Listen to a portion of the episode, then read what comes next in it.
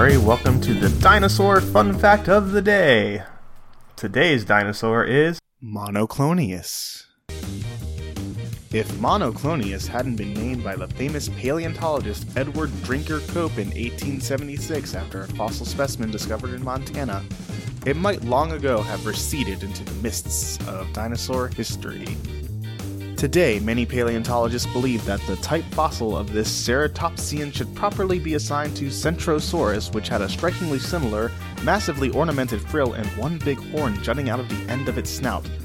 Complicating matters further is the fact that most Monoclonius specimens appear to be of juveniles or subadults, which has made it more difficult to compare these two-horned frilled dinosaurs on a conclusive adult-to-adult basis.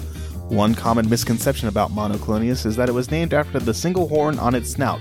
Its name is often mistranslated from the Greek as single horn. In fact, the Greek root clonius means sprout, and Cope was referring to the structure of the Ceratopsian's teeth, not its skull. In the same paper in which he created the genus Monoclonius, Cope also erected Diclonius, about which we know next to nothing other than it was a type of hadrosaur, or duck-billed dinosaur, roughly contemporary with Monoclonius. Not to mention two other obscure ceratopsians that Cope named before Monoclonius, the Agathumas and the Polynoax. Although it is now to be considered a nomen dubium, that is a doubtful name, Monoclonius gained a lot of traction in the paleontology community in the decades after its discovery.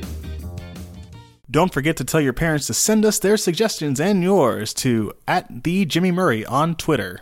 I'm Jimmy Murray. Thanks for listening to The Dinosaur Show on the Kid-Friendly Podcast Network.